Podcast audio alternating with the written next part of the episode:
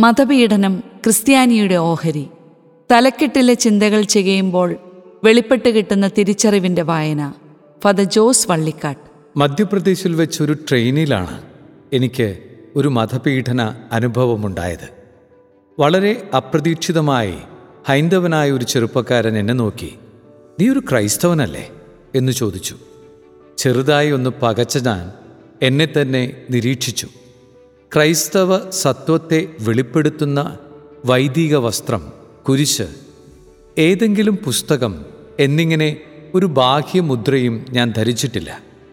ക്രൈസ്തവരെ കൊല്ലുന്ന സംഘത്തിലെ ഒരാളാണ് അയാളെന്നും കൂടുതൽ പേർ അയാളുടെ കൂടെയുണ്ടോ എന്നുള്ള ആശങ്കയോടും ഭയപ്പാടോടും ഞാൻ ചുറ്റുപാടും നോക്കി. നെറ്റിയിൽ എഴുതി വച്ചിരിക്കുന്ന പോലെ എന്റെ സ്വത്വം വെളിപ്പെട്ടാൽ എന്റെ ജീവൻ തന്നെ അപകടത്തിലാകും. അങ്ങനെ ഒരു ചോദ്യം അഭിമുഖീകരിക്കുന്നതിന് ആകെ ഞാൻ ചെയ്തത് തിരക്കേറിയ ആ ട്രെയിനിൽ കൈക്കുഞ്ഞുമായി കയറിയ അയാളുടെ ഭാര്യയ്ക്ക് എന്റെ സീറ്റ് ഒഴിഞ്ഞുകൊടുത്തു എന്നത് മാത്രമാണ്. ക്രൈസ്തവനായതിനാലല്ല കേവലം മനുഷ്യത്വപരമായ ഒരു പ്രവൃത്തി ചെയ്തു എന്നേ ഉള്ളൂ. തീർച്ചയായും ആ മനുഷ്യത്വം എന്റെ ക്രൈസ്തവ വിളിയുടെ സംഭാവനയാണ്. എന്നാലും നീ ഒരു ക്രൈസ്തവനല്ലേ? എന്ന ആ ചോദ്യം എന്റെ ക്രൈസ്തവ ആത്മാഭിമാനത്തെ ബലപ്പെടുത്തുമ്പോഴും അതൊരു ഭീതി കൂടി എന്നിൽ അവശേഷിപ്പിക്കുന്നുണ്ട്. നമ്മുടെ ഉള്ളിലെ അസ്തിത്വ ഭീതിയിൽ നിന്നാണ് മിക്കവാറും പീഡനങ്ങൾ ആരംഭിക്കുന്നത്. വ്യക്തി എന്ന നിലയിലോ സമൂഹം എന്ന നിലയിലോ നമ്മുടെ തനിമയിലേക്കും അനന്യതയിലേക്കും മറ്റുള്ളവർ കൈകടത്തുന്നു എന്ന തോന്നൽ ഉണ്ടാവുമ്പോൾ പീഡനത്തെക്കുറിച്ചുള്ള കാൽപ്പനിക കാഴ്ചപ്പാടുകൾ നാം വികസിപ്പിക്കുന്നു. സ്ഥാപനം എന്ന നിലയിൽ മതങ്ങൾ എല്ലായ്പ്പോഴും ഈ ഭീതിയിലൂടെ കടന്നുപോകുന്നു എന്നത് എന്നെ അതിശയിപ്പിച്ചിട്ടുണ്ട്.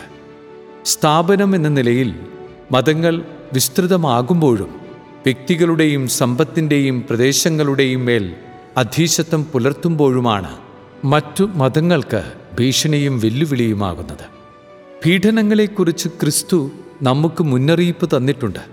എന്നാൽ നമ്മുടെ മതസത്വത്തിലോ അത് വിസ്തൃതമാക്കുമ്പോൾ ഉണ്ടാകുന്ന ബാഹ്യ വെല്ലുവിളികളിൽ നിന്നോ ഉണ്ടാവുന്നതല്ല എന്നതാണ് ക്രൈസ്തവികതയെ അനന്യമാക്കുന്നത്. സുവിശേഷ ഭാഗ്യങ്ങളിലെ രണ്ടെണ്ണം പീഡനങ്ങളെക്കുറിച്ചാണ്. അതിലെ ആദ്യത്തേത് നീതിക്കു വേണ്ടി പീഠ സഹിക്കുന്നതിനെക്കുറിച്ചും രണ്ടാമത്തേത് ക്രിസ്തുവിനെ പ്രതി അവഹേളനം ഏൽക്കുന്നതിനെക്കുറിച്ചുമാണ്. ക്രിസ്തു ഉദ്ദേശിക്കുന്ന പീഡനങ്ങൾ മതനിഷ്ഠ പാലിക്കുന്നതിൽ നിന്നോ മതത്തിന്റെ ഭൗതിക വിസ്തൃതിയിൽ നിന്നോ ഉരുവാകുന്നതല്ല. മറിച്ച് നീതിക്കു വേണ്ടി നിലകൊള്ളുന്നതിനാലും ക്രിസ്തുവിന് സാക്ഷ്യം വഹിക്കുന്നതിനാലുമാണ്. പീഡനത്തെക്കുറിച്ച് പിന്നീട് ക്രിസ്തു സംസാരിക്കുന്നത് തന്റെ മരണത്തിന് തൊട്ടു മുന്നേയാണ്. അതിന്റെ സന്ദർഭം വളരെ ശ്രദ്ധേയമാണ്.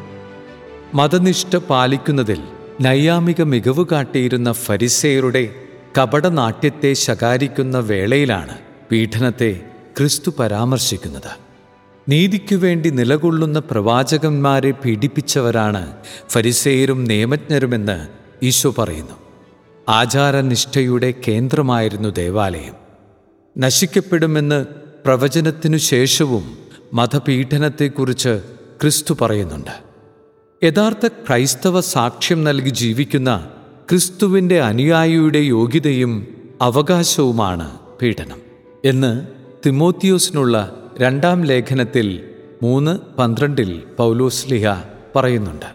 അതിലുപയോഗിച്ചിരിക്കുന്ന നാമവിശേഷണം എല്ലാ ക്രൈസ്തവരും എന്നാണ്. ഏതാനും ക്രൈസ്തവർ എന്നല്ല എല്ലാ ക്രൈസ്തവരും പീഡിപ്പിക്കപ്പെടും. പീഡിപ്പിക്കപ്പെടണം. അതുകൊണ്ട് തന്നെ പീഡനത്തെക്കുറിച്ചുള്ള നമ്മുടെ ചിത്രം എപ്പോഴും രക്തരൂക്ഷിതമായി കൊള്ളണമെന്നില്ല.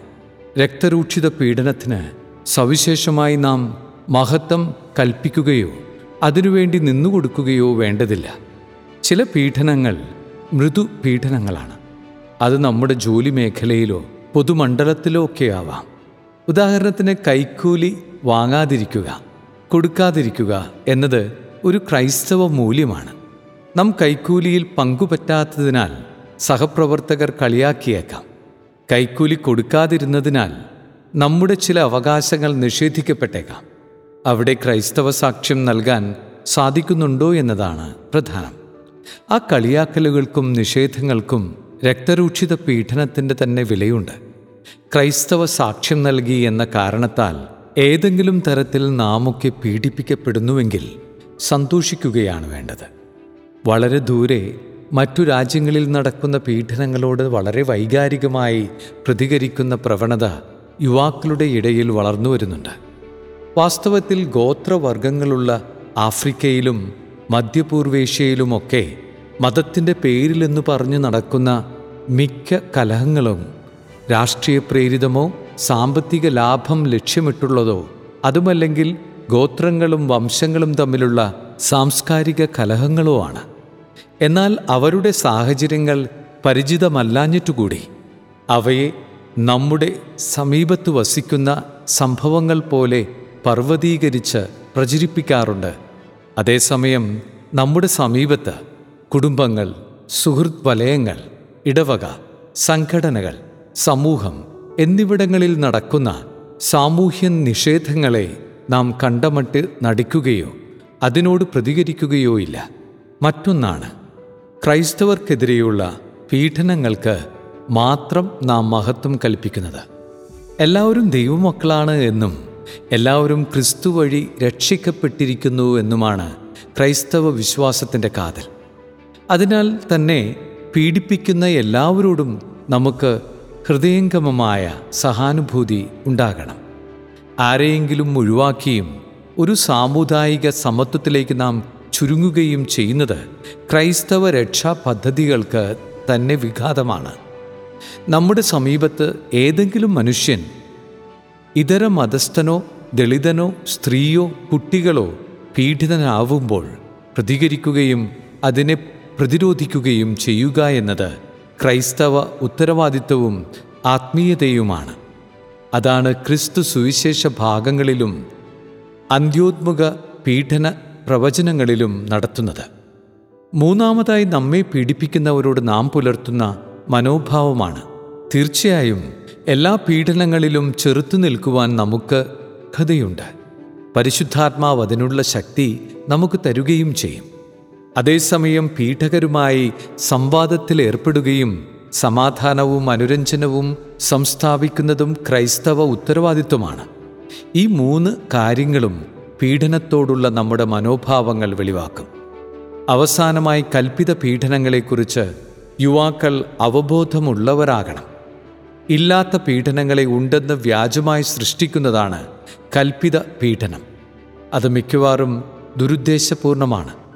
നമ്മുടേത് എന്ന് കരുതുന്ന സ്വത്വബോധങ്ങൾക്ക് സജീവത നഷ്ടപ്പെടുമ്പോൾ സ്ഥാപനം സജീവമാണ് എന്ന തോന്നൽ ജനിപ്പിക്കാൻ ഭീഷണി എന്ന മട്ടിൽ ഒരു വ്യക്തിയെ സൃഷ്ടിക്കേണ്ടി വരുന്നു. ഇത്തരം പീഡനങ്ങളിൽ നാം ഒരു എതിരാളിയെ പീഠകനെ ഭാവന ചെയ്യുന്നു. എന്നിട്ട് അവരെ അന്യവൽക്കരിക്കുന്നു. അപരവൽക്കരിക്കുന്നതിലൂന്നിയുള്ള ഈ പീഡന ആഖ്യാനങ്ങൾ വിശ്വാസികളുടെ ഇടയിൽ അസഹിഷ്ണുതയും അപരഭീതിയും വളർത്തുവാൻ കാരണമാകുന്നുണ്ട്. അത് ക്രൈസ്തവ അരൂപിക്ക് എതിരാണ്. മാറിവരുന്ന രാഷ്ട്രീയ സാഹചര്യങ്ങളിൽ ഇത്തരം തന്ത്രങ്ങൾ ഉപയോഗിച്ച് തൽപരകക്ഷികൾ നമ്മെ കെണിയിൽ അകപ്പെടുത്താൻ സാധ്യതയുണ്ട്. വിശ്വസ്തരും കാര്യശേഷിയുണ്ട് എന്ന് നമുക്ക് തോന്നുന്നവരുമായ ആളുകൾ പോലും സൂക്ഷിച്ചില്ലെങ്കിൽ ഈ കെണിയിൽ വീണുപോയേക്കാം. പീഡിതരായ അനേകം ആളുകൾക്ക് വേണ്ടി പ്രാർത്ഥിക്കുന്നതോടൊപ്പം സഭയെ നയിക്കുന്നവർക്കും നമ്മുടെ പ്രാർത്ഥനകളുടെ ആവശ്യമുണ്ട് എന്നതിലേക്കാണ് ഇത് വിരൽ ചൂണ്ടുന്നത്. അനുദിന പീഡനങ്ങളിൽ നാം ഓരോരുത്തരും തളരാതിരിക്കുവാൻ നാം ശക്തമായി പ്രാർത്ഥിക്കണം. ദൈവവചനത്തിലും സഭയുടെ ആധികാരിക പഠനങ്ങളുടെ വെളിച്ചത്തിലും ദാശകൾ നൽകുന്ന കൃപാശക്തിയിലും ആശ്രയിച്ചു മാത്രമേ നമുക്ക് പീഡനങ്ങളെ അതിജീവിക്കാനാവൂ.